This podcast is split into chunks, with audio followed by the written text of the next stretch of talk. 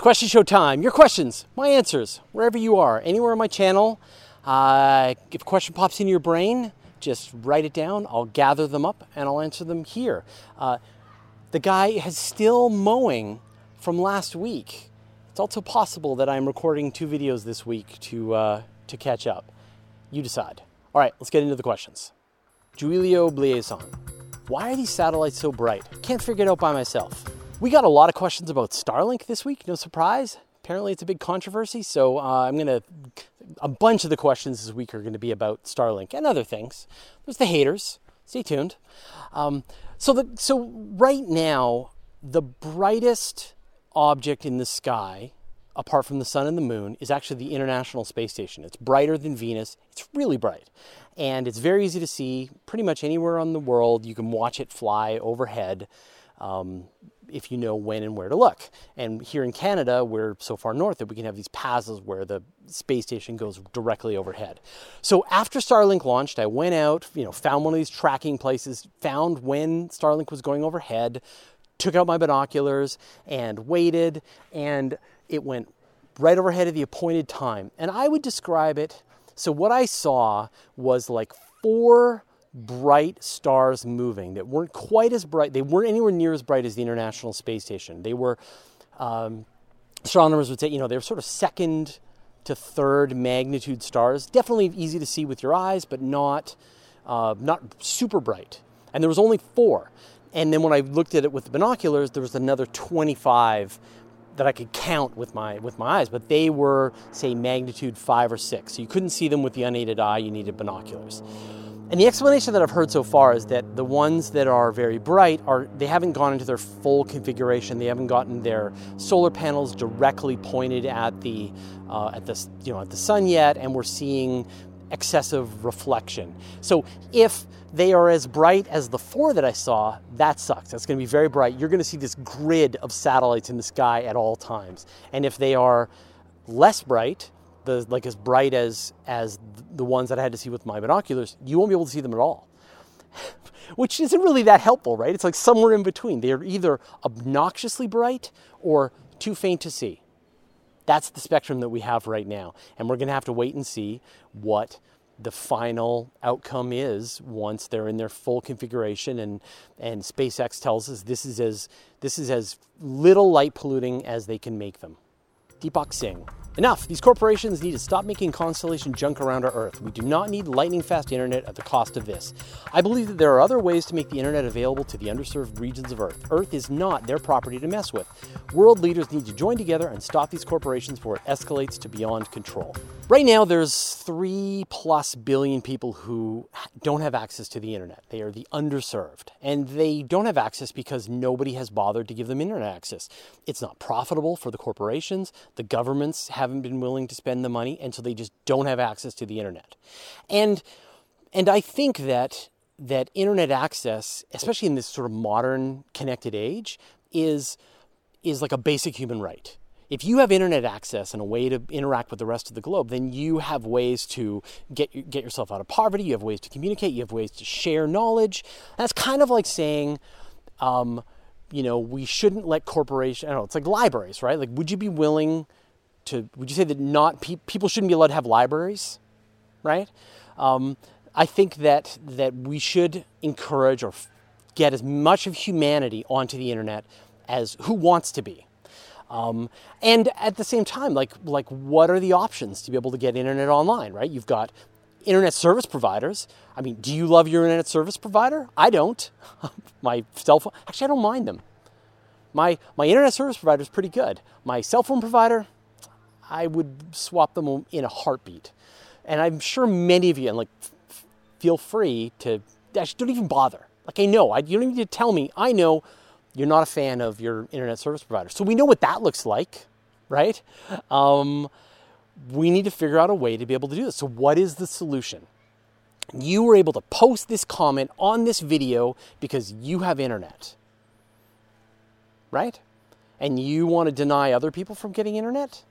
Or you want to stop them from being able to do this, uh, I, I would be really interested to see what are the alternative solutions to be able to do that. What is a way that people can get access to the internet in a way that that is like uh, fast and reliable and inexpensive. And that's the thing that's most important, right? I don't think we should be held over the barrel by our internet service providers. I think we should be able to get internet access as cheap as humanly possible, ideally free.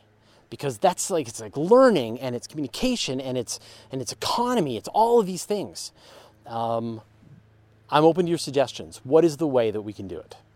Satellites, if it works, will be kind of amazing internet anywhere on the earth, no matter where you live, crossing political borders.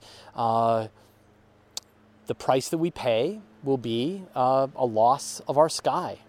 And, and yet, people watching this channel, they are going to be fans of space exploration. They want that bold future where we're living in space. That will be space pollution, right? Let's say that we, we build a, a space power system that is floating in space, that is, that is producing power and, and beaming that power down to Earth so we don't have to give, you know, put out nuclear plants and, and coal plants and other stuff here down on Earth, it's going to be really bright and you're going to be able to see it. And yet, we won't have to produce carbon dioxide. So everything's give and take. I think that for sure, SpaceX should have spent more time consulting various parties like um, astronomers to get their feedback on whether or not this is what are the ways to minimize the impact on the science at the same time being able to provide this service to the world. And if five years from now, it's only rich uh, traders on on finance, you know, if rich finance companies are the only ones able to use this service and and it has not provided low cost internet to the world, then I think we should be outraged. So let's just see how this plays out. Todd Magda. How do chemical thrusters work in a vacuum? Have you heard of the Newton's law that for every action there's an equal and opposite reaction? When you take, say, a rock and you push against that rock really hard, you're giving that rock, you're pushing that rock with a force. And that rock is pushing back against you with a force. And so a rocket in space, all it's doing is throwing things out the back of the rocket, in this case, the hot gases from from explosions, and the rocket is receiving a force in return. And it works on Earth and it works in space. Just like if you were sitting out in space and you threw rocks, you would move. Same process. Critter. Why do people think it's cool that there's a doomsday device at the center of our Milky Way?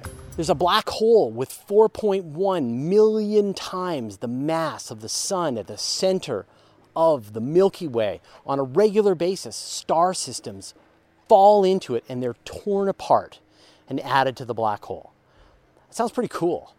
Now, you don't have to worry because it is 26,000 light years away. If there was no dust in the center of the galaxy, you couldn't even see it. If it was gobbling up stars on a regular basis, you couldn't even see it. Uh, and if you got as far away as you know a few billion kilometers away from it, it would have almost no impact on you. It's only when you get very, very close to that black hole that the tidal forces get to the point where they'll tear you apart and pull you in. So that black hole is definitely not coming to consume everything in the Milky Way, and we're not going to swirl into it like a whirlpool. In fact, if you replaced the sun with a black hole of the exact same mass, all of the planets would just continue orbiting around this black hole sun uh, forever. So it's only when you get close that these things are dangerous. So don't worry about black holes. Several times. I think all launch providers should offer discounts for launches of a scientific nature. You can still charge full price for military and commercial satellites. Science is for the betterment of all humans. We already kind of get this with SpaceX. There's an interesting, I've talked to a bunch of folks at NASA, and their thought on SpaceX is with the prices so low with the Falcon 9 and the Falcon Heavy, say 60 million for a Falcon 9 launch, 90 million for a Falcon Heavy launch, that is, say, uh, 20% of the launch price of, say, one of the more traditional things. So, what that gives you is a cheaper launch cost. It gives you more missions. Really, every time you use a Falcon Heavy, you can launch one additional science mission. So, that is like the most dramatic discount that a science mission could possibly hope for. But over time, as the launch prices come down and down and down, this rising tide should lift all the boats. And I think if at a certain point, SpaceX is like making so much money, then they should totally provide an additional discount to any science missions. It's only fair, Elon. Do the right thing. Troy Smith. Do you think the camera monitoring the stars for positioning could be used to create a spherical image of stars and then layer them to track the movements and maybe track rogue stars that have been ejected out because of black holes?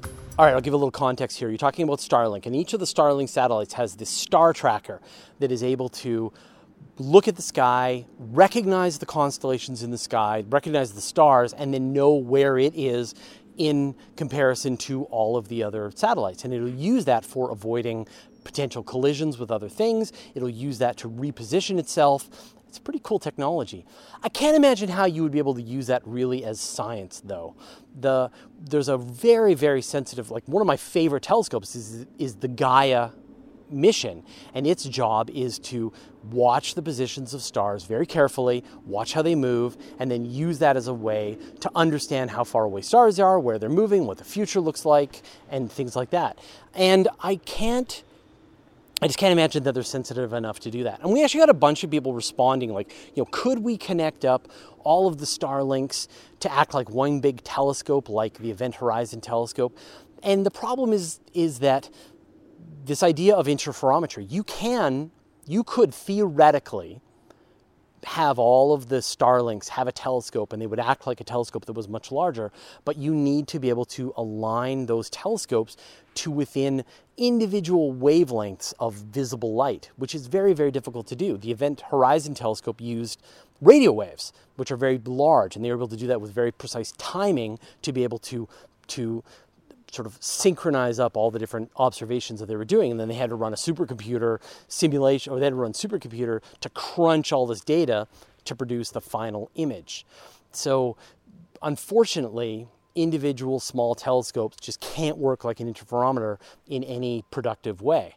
That said, there are definitely missions that have been planned that would be an interferometer in space, but was built from the ground up. So if you flew six telescopes in a perfect formation and they were able to move themselves side to side compared to each other to within an individual wavelength, then it would be an amazing telescope that scientists would love to be able to use.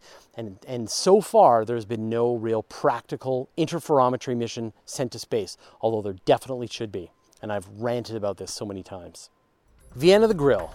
All I want is this won't lead to corporations controlling and stalking people with information and feeding it to intelligence agencies. That cat is out of the bag. That horse, no. That horse has left the stable? That horse has left the stable. That's the one. Um, uh, right now, right, all of our internet is routed through lines in the ground, through fiber optic connections, through cables that go under the ocean. They pass through many different routers. Each opportunity, when a router receives the information and forwards it on to the next location, somebody, some company, some government gets to look at that data. Uh, if it's encrypted, they won't be able to do it, but in many cases, they have ways around that. Like, we are already in a surveillance state for the most part. A lot of what you do is observed by governments and corporations. Like, that's already happened. So, and yet here you are watching YouTube videos and making comments. So, you, you feel okay with it? Um, and I am kind of excited about what a satellite based one could do, like Starlink, because there actually aren't any intermediaries. You, you, your, your, trend, your receiver transmits up to a satellite, the satellite rebroadcasts that data to all the other satellites. Your receiver pulls in the packets that are meant for you and throws everything else away. And there is no intermediary. So no one is really going to be snooping in between. So it feels like this is a much better situation than than the ground-based, cable-based, fiber optic-based routing situation that we currently have today. But again, we'll have to find out what the actual final implementation is and whether it meets that goal. But I hope it does. Uh, Elon Musk has said that that's the plan, so we'll have to find out if he actually delivers. Cairo Beats. So are you actually in a forest or is it a green screen? This is of course the, uh, the ongoing, the ongoing uh, trope, meme that goes on with this channel. Am I in a forest? Am I on a green screen? I don't own a green screen. I'm in a forest. Now my hands smell like cedar. Um, so yeah, that's and I, have never owned a green screen. I don't know how to use one. It's just I live on Vancouver Island. It's light. It's nice here. It's much better to light things outside. So we just take the whole camera outside and find a spot and shoot. Right now I'm in my backyard, uh, which is why everyone's using their lawnmowers. Uh, but generally over the summer we try to go to more interesting backgrounds, take all our gear, go for a hike in the forest, set up, shoot an episode or two, and then go home. So that's how we do it. Or maybe it's a green screen. Vasilem.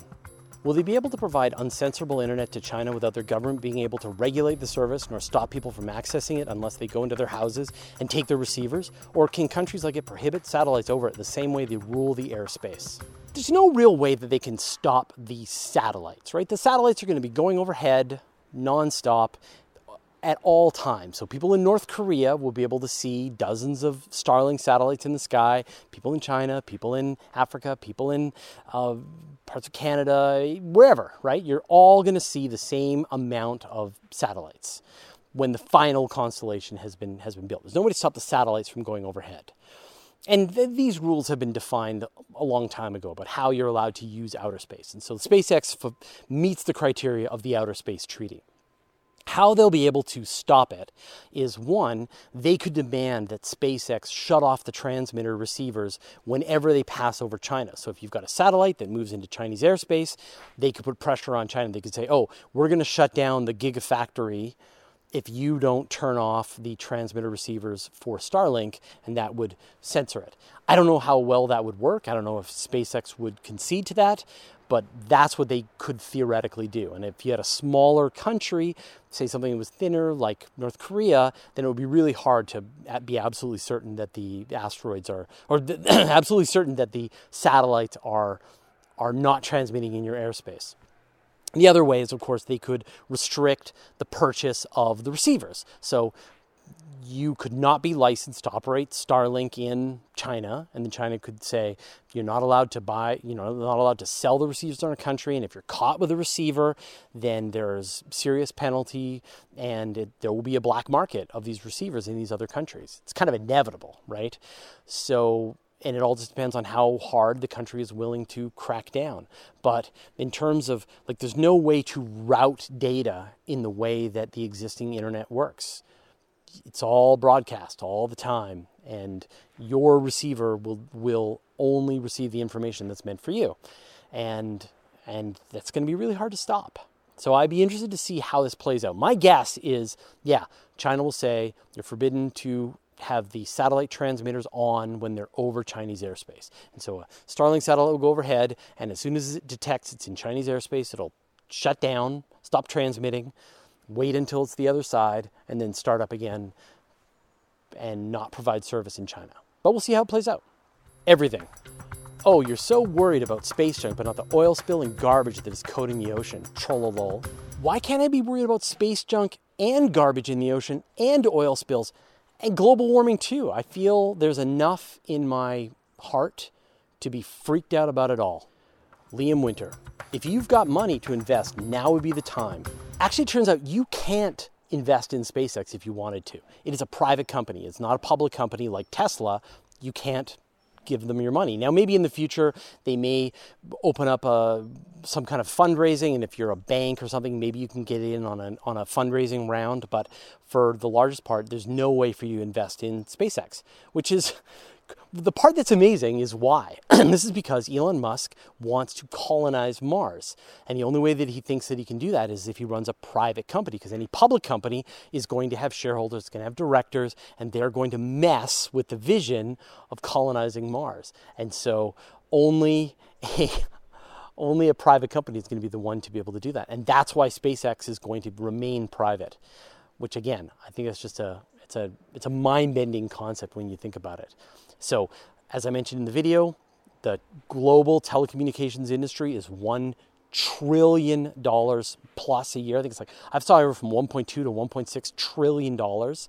If you take a severe, you know, a significant fraction of that, that is plenty of flights to Mars for a private company that that has that is not impacted at all by the public markets.